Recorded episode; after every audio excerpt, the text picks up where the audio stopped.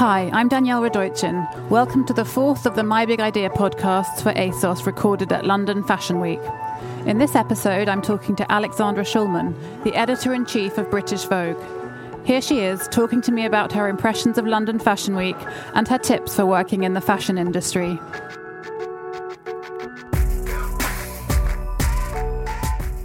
Hi, Alex. Hi, Danielle. Thanks for joining me on the My Big Idea podcast. Um, we're here at London Fashion Week, and you've just been to the Mary Katrantzou show. How was it? It was a very, very classic Mary show. Uh, she'd kind of gone back to her roots of these very elaborate prints, and it was very embellished and rich. And um, I felt she'd had real fun putting it together. Um, have there been any other highlights for you so far? Well, for me, it's only day, well, I suppose it's day three. Um, and almost everything's been really, really good. Uh, I saw Preen before coming to Mary, and they did an absolutely beautiful show. Wonderful, kind of. They're very good at mixing. Is kind of quite romantic dresses with a kind of hard edge. Um, and it had the most lovely kind of hair and makeup. Yesterday, Simone Rocha and Jonathan Anderson were both really standout shows. Mm, I felt like they both had almost gone to another level with those shows. I thought that, um, having come from New York, where everyone's, uh, I feel much more engaged with being concerned about how to sell fashion at the moment and you know what business is like and then to come to London which is just so kind of still so rich in creativity and that still being the kind of you know the, the, the trunk to the whole thing it's it's been very um, striking and, and quite exciting and rewarding to yeah. see I was actually going to ask you about that because I guess you know recently there's been a lot of buzz about what's been going on in Paris with all the stuff happening around Vetements and so on and I was going to ask you and you know obviously there's been a lot of stuff happening here with Brexit and so on how you think it affects the creativity of the young designers and what your thoughts are on that designers that um, I've spoken to and from what I've seen still seem to really be sort of keeping their eye on the creative ball.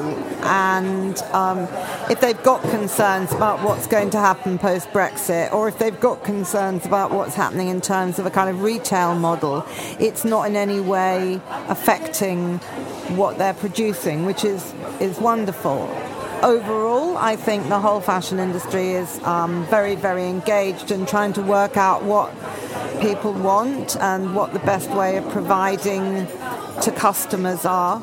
In New York, I saw, um, I went from a Tom Ford show, which was immediately on sale in like Bergdorf Goodman and his stores.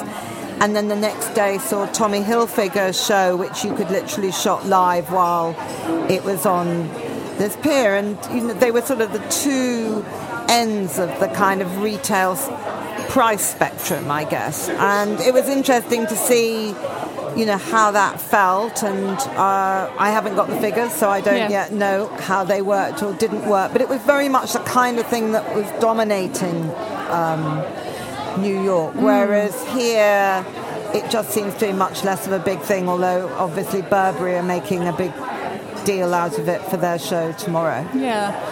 What do you think about that see now, buy now, that whole idea of everybody expecting to be able to own something they see the second they've seen it?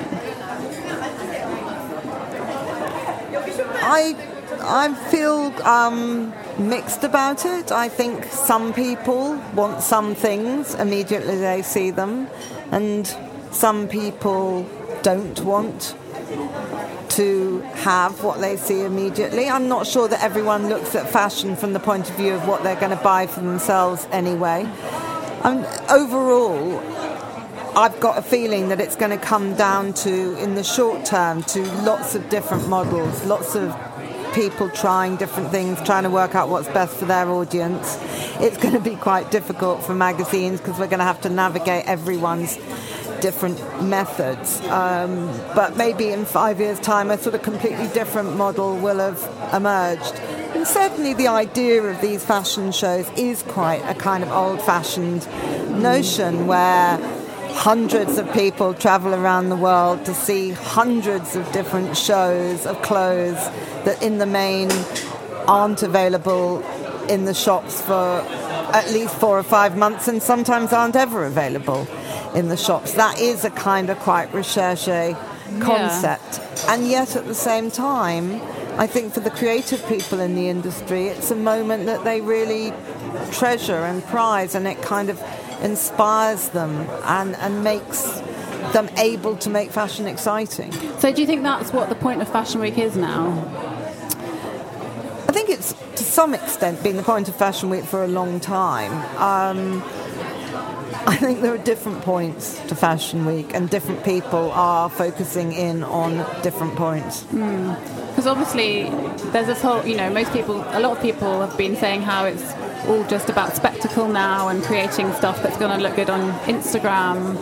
Um, but I was interested, you know, as someone who has been to the shows for, for, a, for a while now, um, whether you think there's any value in actually going to these live events. I, I think the big issue I, I felt in, again in New York was that it was becoming all about the spectacle, and that really was the issue there. And that I thought was quite sad because not everybody who's a good designer can afford to create a spectacle. And also, from a personal point of view, I'm not really there for a spectacle. I'm there to look at the clothes that I haven't seen before and to take something away from that. And the more of a spectacle that surrounds the clothes, the less attention you can pay to the clothes. You've written a book, um, and it's called Inside Vogue. On your Instagram, that you you you said that um, it was kind of the real story, a kind of diary of the 100th anniversary year of Vogue. Um, and you were also in that BBC documentary recently called Absolutely Fashion. And in your Instagram post, you kind of implied that what you were telling in your book was maybe the real story. And I was wondering if the portrayal of what happened in that um, TV show was maybe not quite what you thought was the right thing. Well, the first thing is actually the book's not out until October the 27th, but you can pre order it on Amazon. Um, it's already like, on the bestseller list. Um, I know, which is great. Um, the book. Uh, I, I, wanted to write a diary of the whole centenary year. I thought it would be very helpful for me because it was going to be an awful lot to pull off, and I thought it would be quite a kind of anti stress device for myself, and I thought I could make a good book out of it. Um, so that was the starting point for it. And then when the, uh, the documentary was being filmed, obviously I was writing a diary every day, so I wrote about you know what had happened with the filming most days. And I haven't changed really anything in the book, uh, despite a lot of temptation to do so where I've seen I was wrong or events didn't pan out the way I thought they were going to. But reading back when I was reading the proofs of the book, which by which time I'd seen the documentary, I was kind of fascinated to see. Um, my reaction on the day to what was happening and how it differed to what actually came out in the um, in the doc. But what was also interesting was how much of what Richard put into the director put into the documentary were things that I had actually written about in the diary. Because obviously, if you're being filmed all the time, I didn't write about every single filming thing, and it's not a huge part of the diary. But I think it does. It's certainly my own feelings about what emerged from the documentary and what I felt as it was going on are quite different. I think if somebody follows you around for nine months and they come down to a two hours, obviously they they've got an edit and they've made a decision about what they want to put into that. And I think the only thing I would say is I think the character that he made me in the documentary certainly anyone reading the book will see that I'm a very different personality from the person that he made me. Um, in that, I'm, I'm not nearly as um, fearsome and ferocious in real life. Um, did you enjoy it? What? Having the cameras trailing you around for all that time. I was interested in the process. Um, at the time, sometimes it was interesting, sometimes it was quite kind of ego boosting for it, sometimes it was just downright infuriating. Mm. Um, having seen it now, I'm sort of 50 50 on it. I'm very proud of how the magazine came out. I think as a group, we came out as really professional, really serious about our jobs and about fashion. And it would have been so easy, as so many people do, to make fashion look foolish. And, and that didn't happen. Um, but I think it's not quite such a kind of stressed, stern place as perhaps came across. Yeah. Well, I, everyone I know saw it and they all really enjoyed it. So. Good. Um, what do you say to people who want to get a job working on a fashion magazine today? Well, it depends what job you want to have working on a fashion magazine. Um, I think fashion magazine brands are probably stronger than ever in terms of the recognition of names, whether that be Vogue or whether that's, for instance, an Elle or a Harper's Bazaar. Um, but the amount of work outside, literally what you produce in a magazine, that goes on is now enormous. And so, if you want to work on a magazine, you may not actually find that the majority of the jobs are going to be as a kind of a writer or a stylist. There are going to be a lot of other jobs. Mm. And um, I was also interested to know for people who might want to follow the kind of career that you've had, mm. what what do you read on a daily basis? Well, I was going to say, if you want to work really on a magazine, or what I call a real magazine, which is the magazine bit, um, you've got to read. You've got to read other people. And I'm really shocked by how little sometimes people, when I'm interviewing them, appear to have read. And when I say, well, who do you like reading or what journalist do you like, you know, seem to have a very, very narrow knowledge. Um, so that I'd, I'd, say people should read a lot. I read. Um, well, I read newspapers every day. Which I newspapers? Read, yeah, I read The Guardian. I read the Daily Mail, though I vow that I'm going to stop, but I do still read it. Um, I think the Times is very good at the moment, actually, and uh, I read the Telegraph, although not every day. I read the Financial Times on the weekend and the Observer on the weekend. I read New York Magazine, The New Yorker. Um, I read uh, Vanity Fair.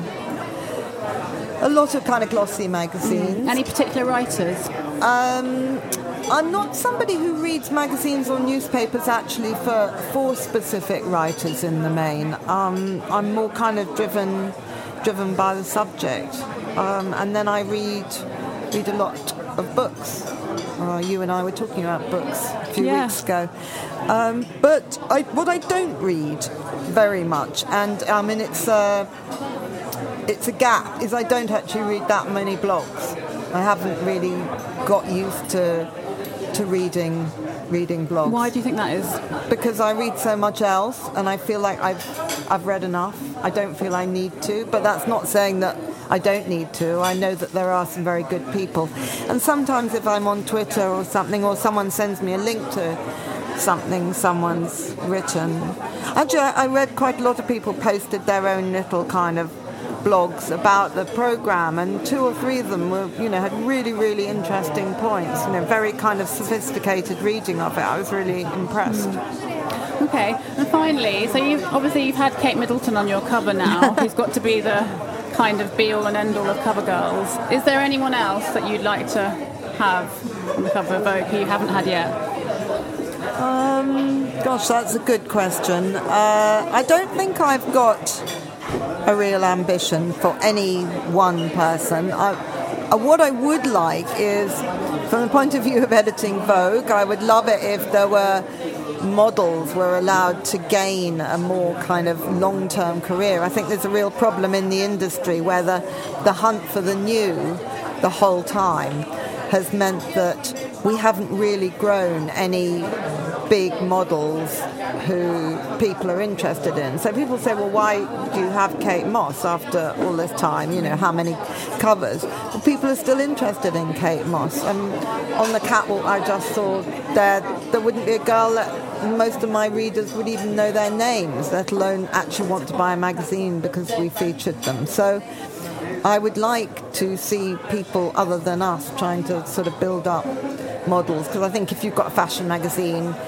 it's great to have models, you know, four or five issues a year. Um, and I'm quite keen to try and have a slightly more diverse group of people on the cover. Um, bit of an experiment for next year, see where we get. Okay, I'll look out for that. All right, well, thanks very much for talking to us. It's great to have you. Pleasure, thanks.